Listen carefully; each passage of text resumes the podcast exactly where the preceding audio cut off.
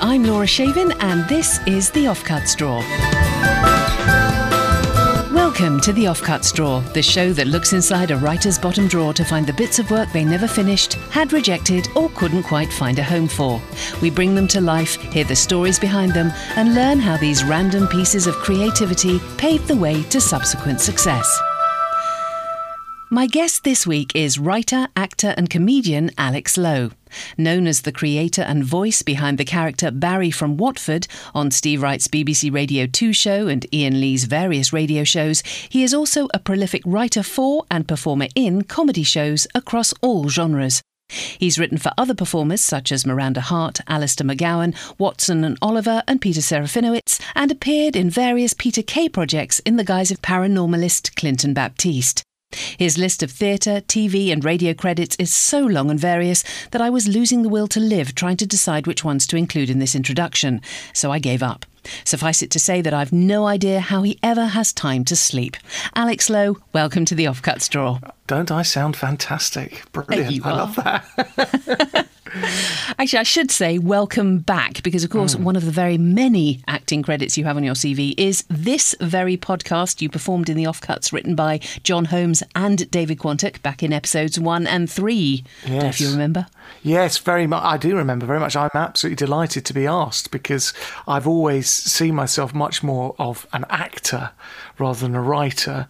Oh. But um, it's only re- really when you ask me to look at what I've done over the years that I realise I've written tons and tons and tons of things. And probably, in actual fact, I'm the majority of my income is from writing rather than acting, which is a real wake up call. Were you telling me that this is the first time you realised that? I think so because honestly, I probably thought I was writing to earn some money and kill time in between acting jobs. And it, I've always only ever seen it as a sort of means of getting my stuff out there. So, uh, yeah, it was always a sort of second fiddle thing.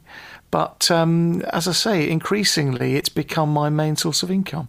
Interesting. Well, let's start with the basics. Uh, do you need to have anything in particular around you when you're writing?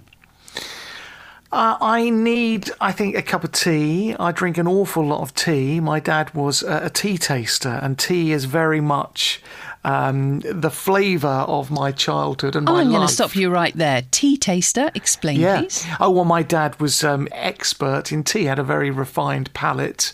Straight from school, he went to work for Thomson Lloyd and Hewitt in Upper Thames Street in London. So my childhood was always, you know, the big thing in the evening was my dad bringing in the tea. And nowadays, of course, you know, me being sort of middle classy and media media like, it's mostly wine. My wife and I drink much to my shame. But growing up, it was always the thing, you know, dad's making the tea, and there would be this sort of ceremony of warming the pot, and he'd always had the most fantastic blends of tea. When we were teenagers, it was always his you know, eternal, you know, diatribe against my brother and my tea making abilities. And very often it would be, you know, his, one of his catchphrases was, Have I taught you nothing? when we'd bring in stewed cold tea. So, uh, yeah, tea is, I drink so much tea, it's ridiculous. Okay, well, let's kick off with your first offcut. Can you tell us what it's called, what genre it was written for, and when it was written? This is uh, a sketch called uh, Roman and Nancy. It was written for BBC TV comedy show uh, for Alistair McGowan uh, called Euro 2004, and it was written, unsurprisingly, in 2004. Interior lockup. Nancy Dell'Olio is forced into the room by Roman Abramovich and a Russian heavy and thrown to the ground. Hey, easy on the lady. No manners, these Russians. Introduce yourself. Ivan Topamperov. That says maybe, but tell her your name first. Oh, Nikolai. Sorry, Nancy. I despair of today's villains. You can say what you like about our generation of gangsters, but we were never good to our own and always made sure we only ever hurt our mums. Lightweights, this lot. Uh, what do you want? What? We want you to be comfortable. Now we've got you some essentials bread and water, a toothbrush, a comb, hairspray, some foundation, an eyeliner, an oxygenating peel off face mask, a skin toner and replenisher, a choice of lipsticks, and an Arabian Glow face bronzing gel. Is there anything else Nikolai can add to his list? How can I put it on? I need a mirror. That's right, Nikolai. How she's supposed to put on her makeup? Right down mirror. Actually, thinking about it, stick trowel on the list and all. What do you want from me? We want you to manage Chelsea. What? Why me? Simple. We think you could add something. You see, speculation has been feverish around our manager. The press everywhere. I want the heat off. Business as usual. Nothing to see here. You want me to bring something bland and unnewsworthy to the manager's office? No, he can continue managing England. We want you to translate for Claudio Ranieri. You are the only one who can understand him. He's staying with your help. And if I refuse? Well, that's a pretty face you've got there. We wouldn't want to see it spoiled by, say, uh, confiscating your blusher. you wouldn't. Lovely tan, so easily ruined with a dusting of light colored foundation. How could you, you savage? Think about it. Oh, okay, I'll do it. Lovely jubbly. But please, keep the pale powder puff away. I told you, he stays in the England job. You seem to know alarmingly a large amount about makeup. That was one of my first things that I thought when I heard this. I think I just Googled all that stuff. Oh, don't disappoint me. I wanted to go, actually, darling, I used to work for Max Factor. No, yeah, that was for Alistair McGowan and Ronni Ancona. Hmm. And I mean, I, I wrote a, a lot for them. They were they were very good for me when I started. They were good to me. I used to write on The Big Impression, and then I wrote for Ronni Ancona's TV series. But this particular one never made it because of a bust up with various agents, and I was some collateral damage. So I sort of got dropped. It was one of those things, you know, when you're a young writer, you know, I'd not long started writing, and you take advice from professional people, which, you know, nowadays, now I'm longer in the tooth, I probably wouldn't have taken that advice. But What uh, was the advice, if you don't well, the advice, oh, God, it's long and complicated, but I think Alistair had left an agent and she had the hump and said, Right, you're not writing on his TV series, they're not offering you enough money. And of course, at the time, you think, Oh, God, I just want to write something. It's a great opportunity. But because I just joined her, I thought, Well, look, either she's my agent or she isn't. So if I'm not going to listen to her, I might as well leave. And I thought, Well, I'm not going to leave. I've just joined. Okay, if you think it's the right thing to do. So I sort of cut my nose off to spite my face. So uh, I wouldn't do that again. But you know, you don't know these things when you're a young man, do you? But um, 2004, which is when it was written, that was around the time when we first encountered the comedy character that you're probably most well known for, Barry from Watford. Yes. That was 2005. Yeah. So where did he come from? Well, I always wanted to create my own comedy character that I could do. And he was based on, rather cynically, it wasn't something that grew and grew and it, it was sort of irresistible. I thought, what can I do to get my face on the telly or my voice on the radio? And uh, it's based on all my Cockney forebears from southeast London who, during the war, there was a, a move to get people out of the East End to the suburbs and the green belt, and they moved out to South Harrow. So growing up, I was surrounded with these sort of old Cockney uh, geezers who in a rather old-fashioned way about the East End, and and you know after we, I was well, I was born, uh, lived for a year in South Harrow, and then we moved to Pinner, and I think after that we was regarded as a bit poshy. They're a bit poshy that lot. yeah, so it's based on those guys who I, you know, really missed. and None of them are around anymore, and I don't think you hear those voices so much now. It's a certain old Cockney style. It has Um, a similar tone to it in Catherine Tate's grandmother. figure. Absolutely, They absolutely. could be almost married to Well- each other. They would be very well suited. She she once played um, Barry's wife Margaret when I did my original uh, Edinburgh show, but I started doing it by phoning in Iain Lee's LBC show. I used to do a show on XFM on a Sunday, and Iain once phoned up as his one character Mike from Camden, which sounds a bit like Iain Lee from Muswell Hill. So um, he tried to trick me. So when he went on LBC, I thought, oh, I've always wanted to try this character, and I phoned up as Barry, and I was saying, you know, you're talking about slugs, how to get rid of slugs. And one thing I know, it's um, my wife's perfume. One whiff of my wife's Charlie, and those slugs are curling up, you know. and so we did this whole thing. And then I thought, well, I'm going to do a show. I want to do a show in Edinburgh. So he and I had this plan that Barry would say something semi rude, not really very rude, and Iain would go mad and ban him. And it caused such a furore that people were phoning into Clive Bull's show later going, that bloke, that Iain's out of order. That old man, that old man, what he's done for this country, and, and you, you banned him because he said the word poo, and you banned him, and he's out of order. so we did this thing, and I did a show for Edinburgh called Let's Talk to Barry, where it was an excuse to knit together all these moments on LBC, speaking to Iain, who's a brilliant improviser. And um, my friend Aaron Sherman, who's a prosthetics guy, designed Barry's face. He taught me how to put the bloody thing on, which I'm sure if he saw me doing it, he'd have a fit because I, you know, sometimes virtually on upside down the way I put the thing on. but I, over many years, I would go out into the comedy circuit and at Edinburgh and what have you, and the occasional TV appearance, and put on this prosthetic. And um, so Barry was a, a genuine attempt to get a sort of comedy character that I could play. And I always think a bit like Tootsie, who turned into a woman. I thought, well, what can I do if I'm not getting much work just as me, a nice bloke from Pinner? What could I do? I'll turn into this old man. Right, time for your next offcut. Can you tell us what this one is? Yeah, this is a BBC radio sitcom I was commissioned to write in 2003 called Alex Lowe's Legends. Today, Gary Spear lives in Kent with his second wife Tracy. Whilst his motorcycle stunt days bought him a beautiful Tudor style five bedroom house, three horses, and Sky Interactive, it also left him with two legs made of a semi durable steel alloy compound. The scars have healed, but nowadays Gary can only walk very slowly. I managed to catch up with him in his back garden and asked him about the early days. Tell me, Gary, how did you go about training to be a daredevil?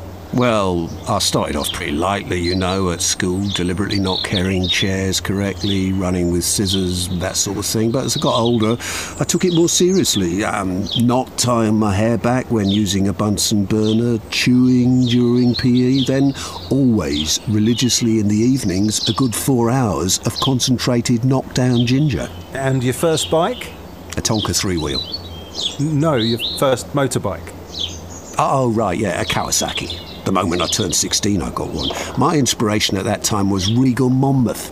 the legendary Regal Monmouth, the undisputed king of stunts, who still holds the record for most fractures in a single jump. Yeah, one of the greatest days of my life was when my dad came home with a Regal doll and Harley Davidson from Woolworths. £1.99. It all came apart. You could dismantle it, put it all back together again. Fibias, coccyx, the lot. They gave you four spare patellas. Mm. He was from Colorado, so I looked it up in the Children's Britannica. It said population 17 million, a state of extraordinary natural beauty, average rainfall 18.9 inches per annum, home to a variety of fauna. See also coniferous rainforest, page 434. Ah, I remember it to this day. I had visions of Regal in Colorado riding through coniferous forests in heavy rainfall with Lindsay Wagner on the back of the bike. yeah, or Jaclyn Smith, or Debbie Harry with those sort of cut down denim shorts. Did you ever meet him? All naked. Yeah, I saw him close up at the Kia or a big truck bully off at Weston Park in 1977. I was there. And I managed to get his autograph. He wrote, Watch the Soaring Regal, which was a play on words, you see. And you know, I kind of took that as an order. So, written in 2003, Alex Lowe's mm. Legends. Tell us about that. Yeah, um, Emma Kennedy, the writer, suggested that we could put something into uh, Radio 4 comedy, and we did very many drafts of it, and nothing happened with it. I don't know why. I think it's got some really funny bits in mm. it. And then I tried to uh, write it for TV, and that hit a brick wall. Mm. Just one of those things. Was it going know? to be a different legend each episode? Yes. Ah, very nice. Yeah which is a great idea. I must get back to mm. Emma Kennedy. It's a great idea. Different legends and a sort of mockumentary about each of them. Yeah. Presumably, you now have a profile on BBC Radio 4, so maybe the title Alex Lowe's Legends might have some kind of cachet. Well, I suppose so. It's just, it takes so bloody long, doesn't it? I mean, any writer will tell you to go through the BBC. You know, I had um, my Barry from Watford show which was it took forever to be commissioned and then to write and then to set a recording date and then to put it on. And we only had four episodes which absolutely stormed it. It was great and we had great tweets and reviews and we had oh we had all sorts of people loving it. And then it sort of nothing happened with it. So i mean whilst i listen to radio 4 all the time and i've worked on radio 4 a lot it seems like an enormous way round getting your stuff on mm. to an audience when there's so many other platforms nowadays. nowadays. Yeah, definitely. I often think I'm so glad that in my lifetime we, we have all these platforms now because writing back in those days, there was only, you know, one or two outlets for it. But this was, as I said, written in 2003, which is the earliest piece you sent me. So were you a, a writer as a child much at school? Did you do? Oh God, writing? yeah. I really did. I mean, English was my favourite subject, and I mean, I just the thrill of being asked to write a composition. That was always composition on a Friday at school. Mm-hmm. I used to really go to town with my writing. When I was in the Cubs, the only badge I got was the entertainer's badge, and every Monday, I mean, very often, there would be Arcade would announce as a special treat, Alex Lowe now is going to get on the church stage for the final half an hour half of Cubs hour. this week, and yeah. it seemed like longer to the Cubs, let me tell you, um, and perform some of his comedy. So I was always writing stuff. And my brother and I, I mean, in 1979, mm-hmm we came runners up in the Walls Cornetto Junior Talent Contest. Uh, my parents used to take us to, um, it was a sort of upmarket Butlins called the Sussex Coast Country Club. It had been a Butlins because my Cockney dad in the 50s, that's where they all went, holiday camps. And quite rightly, you know, from my brother and me, it was fantastic to go to this, you know, and have activities. But we won this thing which sent us through to the regional finals at the Blue Waters Holiday Camp in Seaton in Devon, where people from all over the country came to compete in this junior talent contest. So we, we wrote our comedy for then. I mean, we, we mined the two Ronnies joke book, but it was me playing the piano, my brother playing the drums, and then me doing my impressions. and we were pipped by some ghastly creature in a in a leotard doing Macavity cat. Uh, but you're not bitter. That's the important thing. No, you're not bitter. I still can't get over it. yeah, from a very young age, I was doing that. And I always remember driving back in the car and my dad saying, you know what? Don't belittle what you did. That was a nationwide competition. And, you know, and I thought for then, yeah, yeah, that's what I want to do for a living. So, yes, to answer your question, I've been writing jokes and comedy stuff for years. Well, let's move on to your next offcut. Tell us about this one, please. Yeah, talking of jokes, this is uh, some jokes material I wrote for the radio presenters Jamie, uh, Jamie Theakston, and Harriet. Uh, on the London station Heart Radio's breakfast show, where I was a kind of staff writer for three years. Uh, and this is from around 2008. In showbiz news, Madonna topped the music rich list with Barbra Streisand in second, beating Celine Dion by a nose. Whilst hubby Guy Ritchie organised her 50th birthday party, Madge said she didn't want anything flash, just a humble gathering in her own home. Sweet. It was just a question of choosing which home, in which country, and in which continent. Sadly, later in the year, Madge and Guy split up, though happily he's invited the family over for Christmas to enjoy a massive turkey. He's showing swept away away after lunch. Daniel Craig's co star in the new James Bond film, Olga Kurylenko, revealed that he has to wear stacked shoes, so he's taller than her. In the new movie, Bond has a car loaded with great features guns, rockets, and computers, but most usefully, a cushion, so he can reach the steering wheel. Walt Disney announced it's to make a fourth Pirates of the Caribbean film, amid talk that Captain Jack dies on the ship. When asked about the rumours of the ominous wooden plank, producer said, yep, Keira Knightley will be back in it again. In pop news, Boyzone kicked off their reunion in Belfast. Between them, the lads desperately tried to lose 11 stone of excess weight, but in the end, they let Shane stay. In telly news, Ricky and Bianca came back to EastEnders. Patsy Palmer said it was great to see that big famous square in Walford, or Pat Butcher as she's known. In other news, Kirsty Young bid £1,400 in a charity auction for a pair of Jeremy Paxman's pants. Gordon Brown said he was glad to see Jeremy's pants come under the hammer. It's just a shame Paxman wasn't in them at the time. And there'll be more showbiz, more gossip, and more laughs next year. Happy, Happy Christmas, Christmas, everyone. Having said I was a brilliant uh, gag writer, Perfect timing, really, isn't it? I think the thing is that uh, Heart, no disrespect to them, but you know, your instinct as a kind of joke writer is to write the funniest thing you can think of. But on a very mainstream show like that, that's not what they want. They want something that sounds a bit like a joke, but you can never really be pithy enough to, to make it. Yeah. I mean, it was really hard. It was really, I've got, I say really hard. There are harder jobs, but every night sitting there, I'd go to the sort of News Now website and picking out the very, very lightweight showbiz gossip hmm. and writing these gags night after night. I used to do a sort of week on and a week off, share it with another writer, and to force yourself into the minds of the sort of Heart FM demographic. It was really hard. And I think actually it blunted my comedy brain for a while, and it was kind of really exhausting. But God knows when you're not acting, to have that to do of an evening to earn money, it was a real godsend. Well, you had your own radio show on XFM. Was that a music Hmm. show or was that lots of speech and original content? Yeah, it was a music show, and we'd not long had our kids. And of course, I was never at that time listening to any indie music or rock music or whatever it is they play, whatever they whatever they call it nowadays.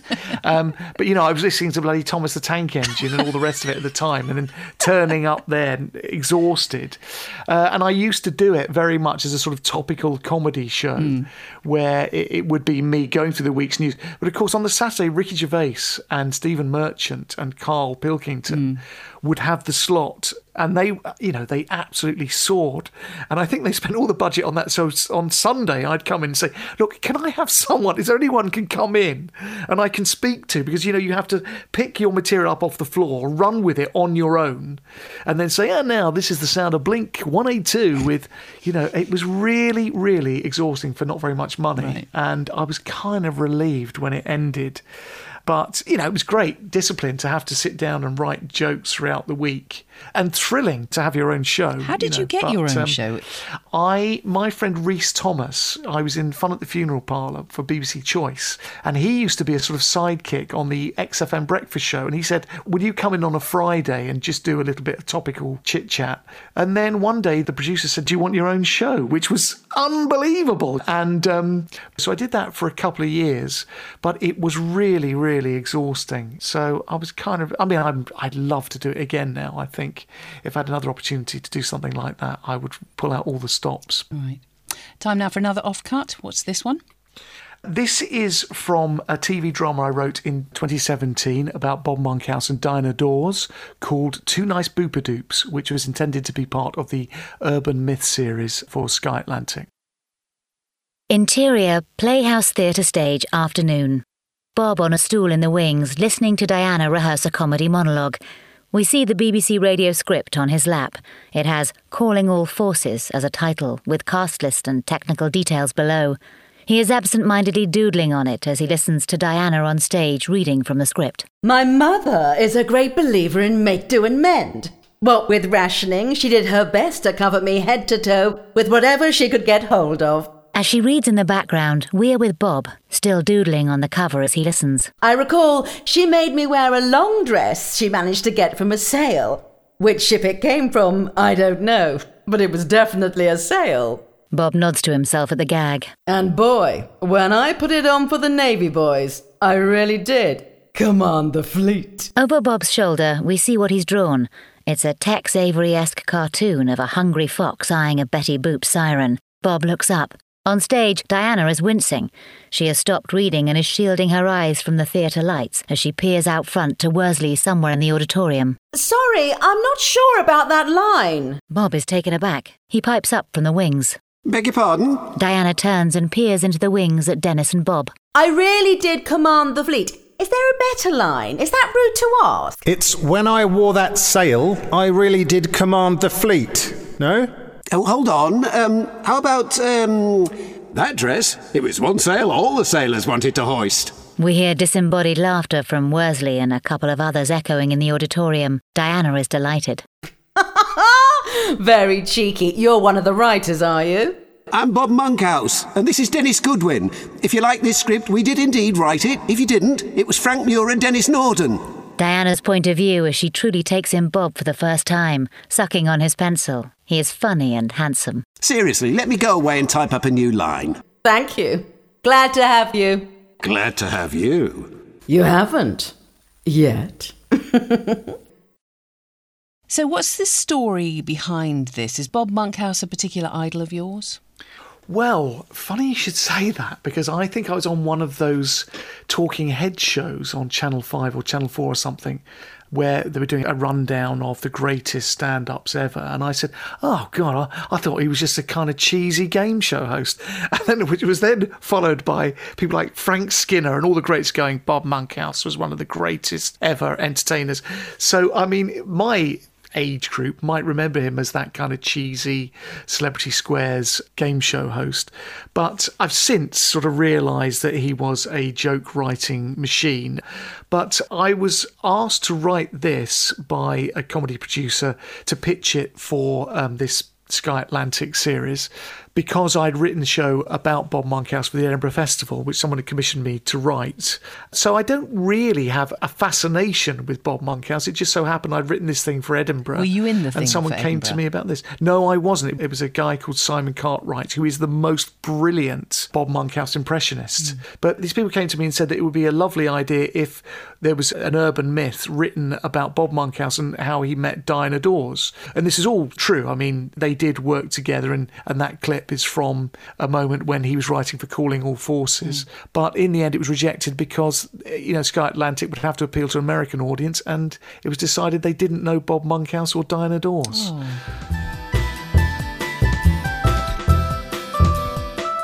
Hi, this is Laura. Sorry to interrupt, but if you're enjoying the show, please do subscribe to the Offcuts Drawer, give us a five star rating, leave a review, tell your friends about it. All that stuff's really important for a podcast like this. And visit offcutsdrawer.com for more details about the writers and actors and to find out about future live shows. Thanks for your support. Now back to the interview.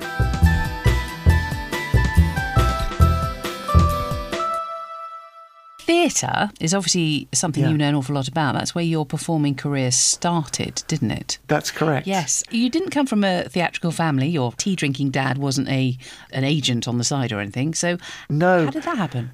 Well, I one day said to my parents I wanted to go to a drama school. I'd heard about one in Pinner called the Studio School. And it was like from the age of 11 to 18, it was a very, very serious, old fashioned drama school training. And I just used to do this as a sort of hobby.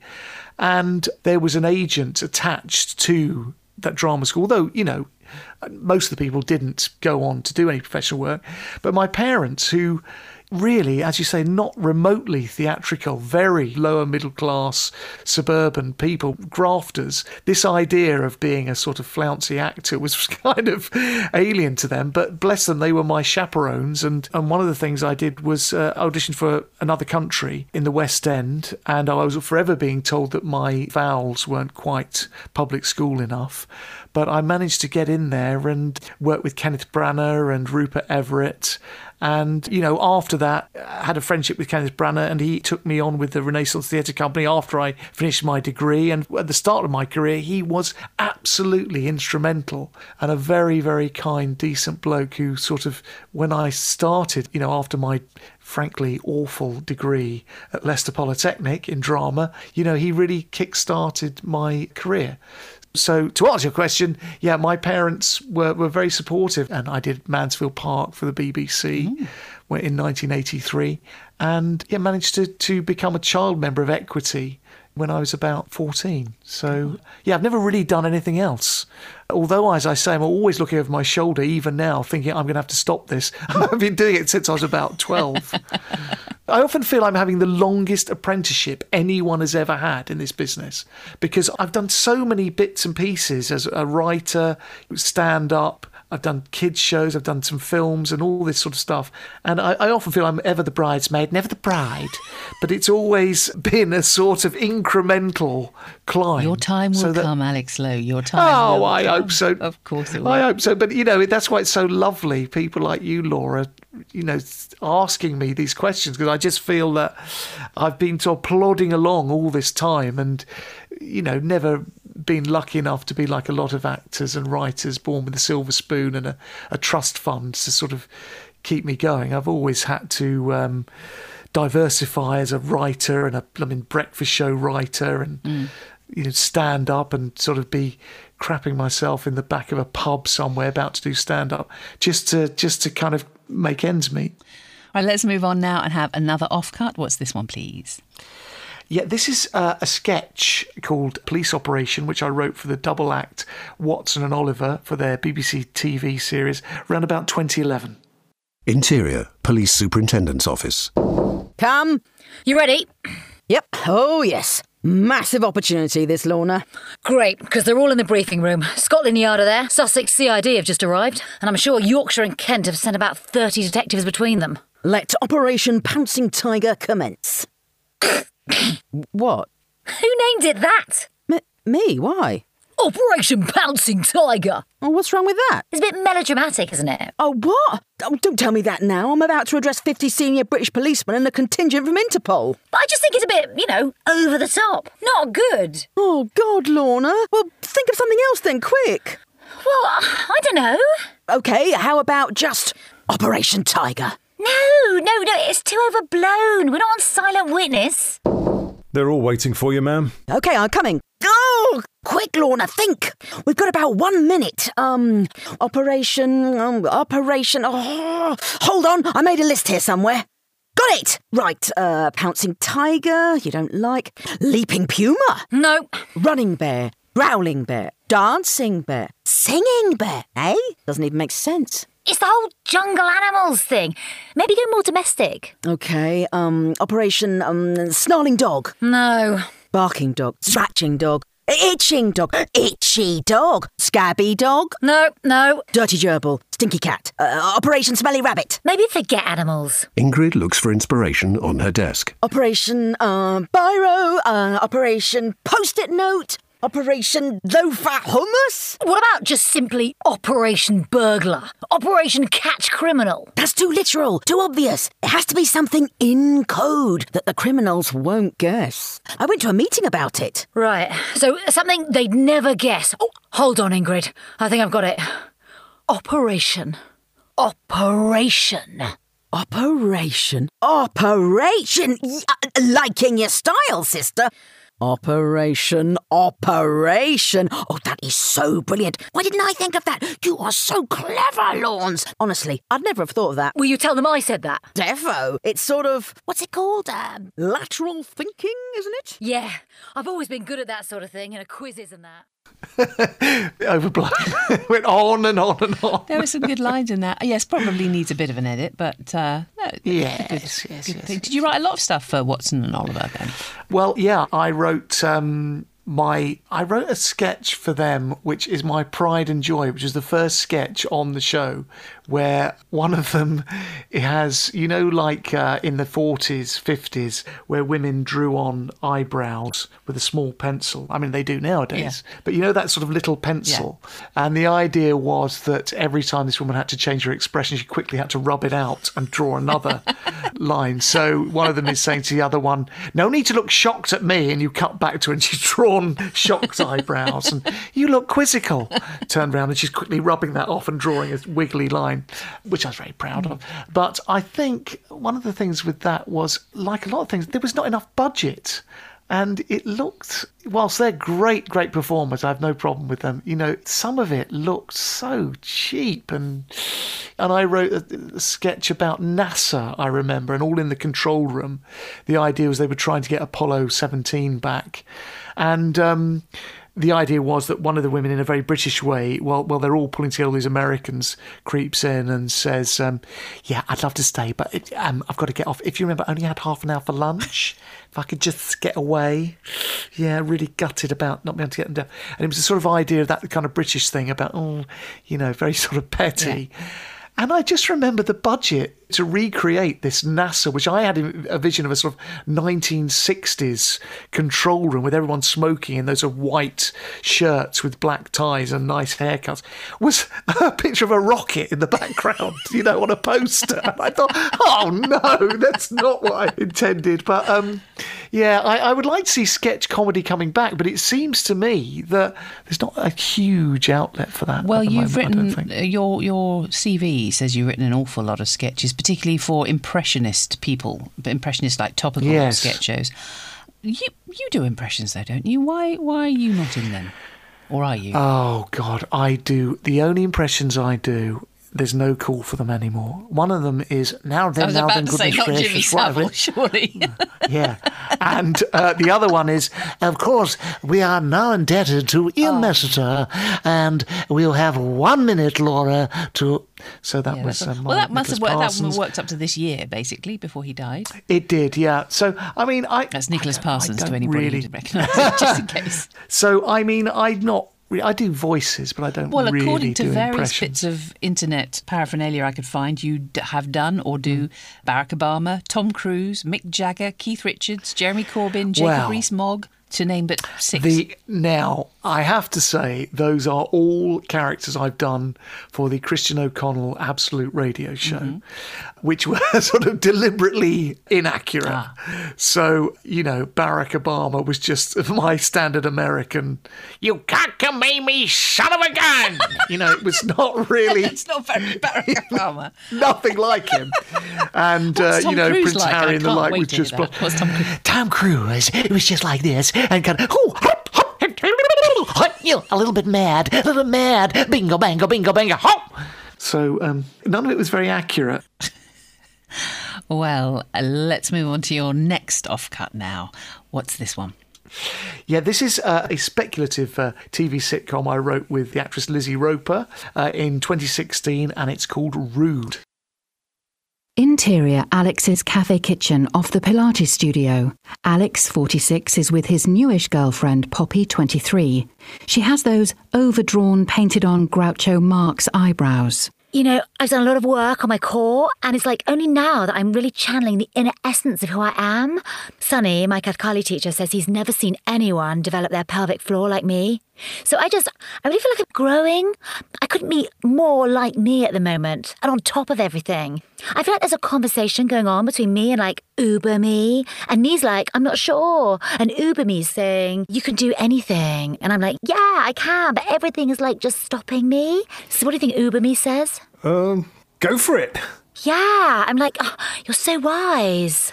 S- sorry, are you talking to me now or Uber me? I mean, Uber you. I'm talking to you. You're my chunchi.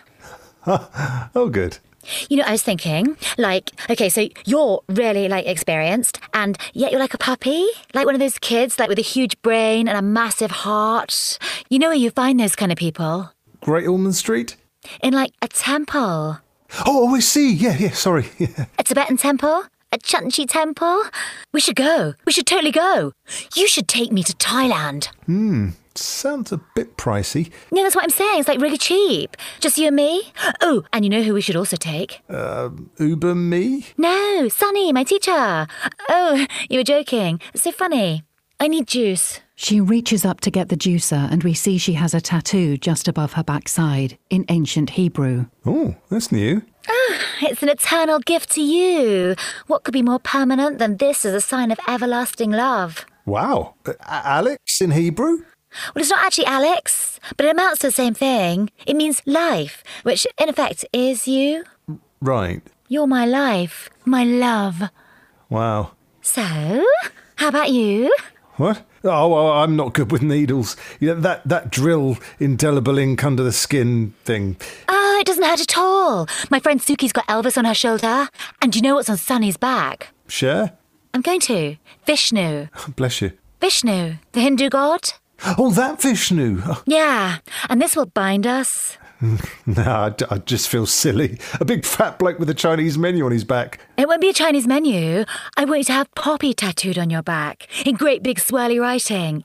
If you love me, you'd do it. Look, let me lose a bit of weight first, eh? Then, as a celebration, I'll treat myself to a tattoo. Right, deal. I'm putting you on a diet from now, my little chunky chunky. So, what was the plan with this? It was speculative, mean, wasn't it? This was Graham Smith got Lizzie to appear on Alan Davies's podcast. and she smashed it so brilliantly. Uh, he said, Look, why don't you write a sitcom? And she said, I want Alex Lowe to help me write it, which is lovely of her. And we got together and we wrote this thing in her kitchen, spent a lot of time laughing. We seemed to spend forever writing this thing, just sitting in her kitchen. She'd make me lunch and all that sort of stuff. And then, rather frustratingly, there was something that came on telly with Miriam Margolyes, which is a very similar idea. Oh. And so we uh, probably gave it. I mean, I've spoken to Lizzie about it recently, and she said it wasn't a similar idea, but I similar, well, similar actually. enough for people to go, oh no, we can't. We've already got I something. like think that." so. Yeah, that's, they, that's right. So we've never really picked it up and run with it again. But I, I mean, it is funny. I bet maybe we should do something with yeah. it. And when I was reading Hmm. through it, obviously a man of a certain age called Alex, I thought, ah, is, was that written for Oh, you? yeah. Were you going? Yes, it was. You would, play that part. Very much so. But he was 46. I know, gave himself now, a uh, 23 year old girlfriend. Oh, we had all sorts, and we had Liza Tarbuck. We had a character called Lisa, I think. Mm, yeah. But it's one of those things we just spend. I mean, I, I think probably for a lot of writers, you spend forever writing this thing, and then it goes somewhere, and you also have to have a lot of energy to start hawking it around and keep believing in it. Mm, it's a different skill. I've often That's what agents are for, I suppose. that's it. That's it. And I don't think, well, until recently, I've never really had great uh, literary representation.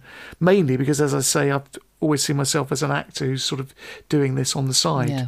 The fact that you wrote a part for yourself that you could perform in, you have done that occasionally. I mean, obviously, you've written a lot on other people's projects, but there was Barry from Watford, although a lot of it was improvised. But you've also written that character that you've referred to earlier, Clinton Baptiste, the paranormalist. Did he start off in that Peter Kay thing in 1999? No, I uh, worked with Peter Kay in that Peter Kay thing. I played a character called Sparky in an episode about a bingo hall. And Peter then phoned me up not long after and said, Have I got a part for you? Which was um, Clinton Baptiste. So he wrote that along with Dave Spikey and Neil Fitzmaurice. Right. And it was this character who's a kind of clearly based on Derek Acorah, sort of long blonde mullet and larger than life camp, end of the pier, clairvoyant medium psychic. This was for Phoenix Nights, this series. This is for Nights, Phoenix right. Nights on Channel 4. And it was an awful long time ago. It was 20 years ago. And then I I revived it for when he did that one, Jesus Christ Superstar X Factor. Remember that parody Yes, thing do. that Peter did? And then he asked me to play Clinton on Phoenix Nights Live at the Manchester Arena for comic relief. So he and I wrote half material each and fashioned it into a sort of 12 minute stand up thing where I went into the audience and did readings with people. And I loved it. 14,000 people. I loved it so much for an egomaniac to be up there in Manchester Arena on that stage. I really thought this is why the Rolling Stones do this stuff. It was so thrilling mm. to come out of a trap door with a load of dry ice, do your catchphrase, which was, yeah, right. And the whole place erupts. I mean, I can't lay claim to originating Clinton. It's their thing. Hmm. But Peter, very kindly, I, I'd said for a long time I really want to do Clinton as a stand up character that I can do around the country and on the comedy circuit. And Peter very kindly let me do that. I just put everything under his nose first. I'd hate for him to think I was taking the mickey and just doing anything and calling it my own. But bless him, he has been so supportive and, and he listens to what I do with it. I always make sure it's it's got his blessing and he doesn't hate what I'm doing. So since then I've been performing Clinton on the, the comedy circuit and I think I've picked up some listeners and audience from listeners to my podcast. I've done two series and one Christmas special for the Clinton Baptiste Paranormal Podcast mm-hmm. And uh, it's just great. And so that is what I spend most of my time doing now as Clinton Baptiste. Right, time for your final offcut. Tell us about this one. Yeah, this is a sketch uh, called Edwina about Edwina Currie that I wrote in 2012 for a TV pilot called The Week for BBC, and this also featured Alistair McGowan and Ronni Ancona amongst others. Edwina Currie's publishing more of her diaries, apparently to be serialised in the Daily Mail. We've already learned about her sexual encounters with John Major in a chapter entitled One Shade of Grey. Now the world wonders what scurrilous new gossip has she got in store for us. But surely we can get more than the Daily Mail on board. We had extracts from my first set of diaries all over the papers. I know, Edwina, but I'm just saying we shot our bolt last time with the one big story about your affair with John Major. That's what got all the interest. To put it bluntly, we need something spicy to promote the book.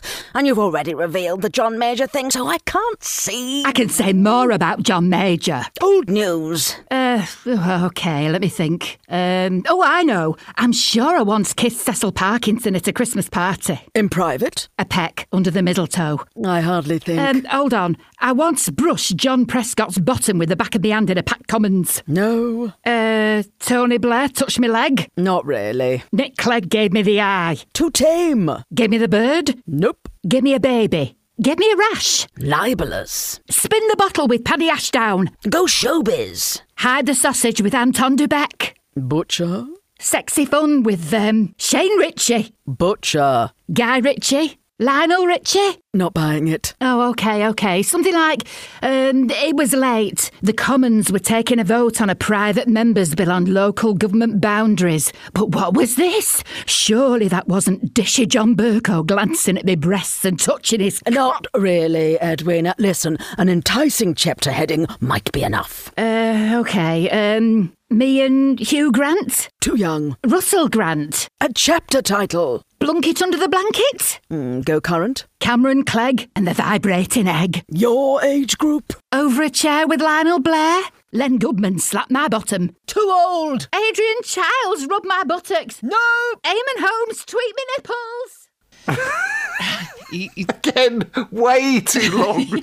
thereby proving your point about being a gag writer. It literally is gag, gag, punchline, punchline. well, it should have been half the length, but there you are. That was only a work in progress. Now, we talked about your writing for performance, but that's not actually the only writing work you've done. Because in 2005, you created the first of your own range of greetings cards. Now, that's Yes. diversifying. Yeah, I used to write Ned Sherrin's monologue for Loose Ends, used to at the top of the show on Radio 4. And someone found out about this and asked me to come and speak to the new Watford Writers Group. And it got into the local paper, and, and Woodmansterne Cards, they're a fine art greetings card company, got in touch. They read about it in the Watford Observer and said, Do you want to write a, a set of cards that appeal to sort of middle class mores, which, believe it or not, in 2005 didn't really exist? It, it was all sort of hallmark cards. They said, Do you want to write something that appeals to middle class values, whatever that means? And I went down to a little shop off the Charing Cross Road that did sort of theatrical ephemera. And I picked up these plays and players and, and theatre review and picked out all these lovely photos from about 1910 up to 1960 of theatrical productions where people were being very dramatic hmm. and just put bylines underneath funny captions. And these went out through Woodmansterne as drama queen. Mm-hmm. And that's another thing that kept the wolf from the door. So I still do that. That particular range is just finished just now. But my other range, which does quite well, is called uh, Irene and Gladys, which are two old ladies looking at these massive works of art with bubbles coming out their mouths, and uh, they have some funny take on what they're seeing. And then I write some others, uh, hysterical histories, which is based on the Bayeux Tapestry, and there are various ones which I contribute to from Woodmansterne. But that's another thing that sort of just kept the wolf from the door, which is time consuming, but it is a flipping relief when the royalties come round. So, yeah, that's been quite a useful thing, but I'm always on the lookout for new ideas for greetings Oh, cards. so you're you're a bit of a fingers in pies kind of entrepreneurial. I am of- a huge fingers in pies person. I think it's really a bit of a fault. I'm a bit of a workaholic and it's not a great thing. I often feel really guilty when I go to bed that I haven't done enough. Mm. I think anyone who's self employed knows, and particularly in the current climate, Yeah. there's no real guarantees of anything. And I, I mean, the horror of not being able to pay the mortgage is too great for me. And as I say, my family are not particularly. I don't come from. You mean you meet a lot of wealthy middle class people who are actors and writers, and you think, God, it's only you who can afford to do this. Mm. So uh, this is not pleading some. You know, I grew up in Pinner. It was hardly. Uh, You won't doubt know, mine. I won't doubt mine, but you know, I've only ever known working, and I love working. So, yes, fingers in pies, partly because I've got to earn some money, but partly because I love it.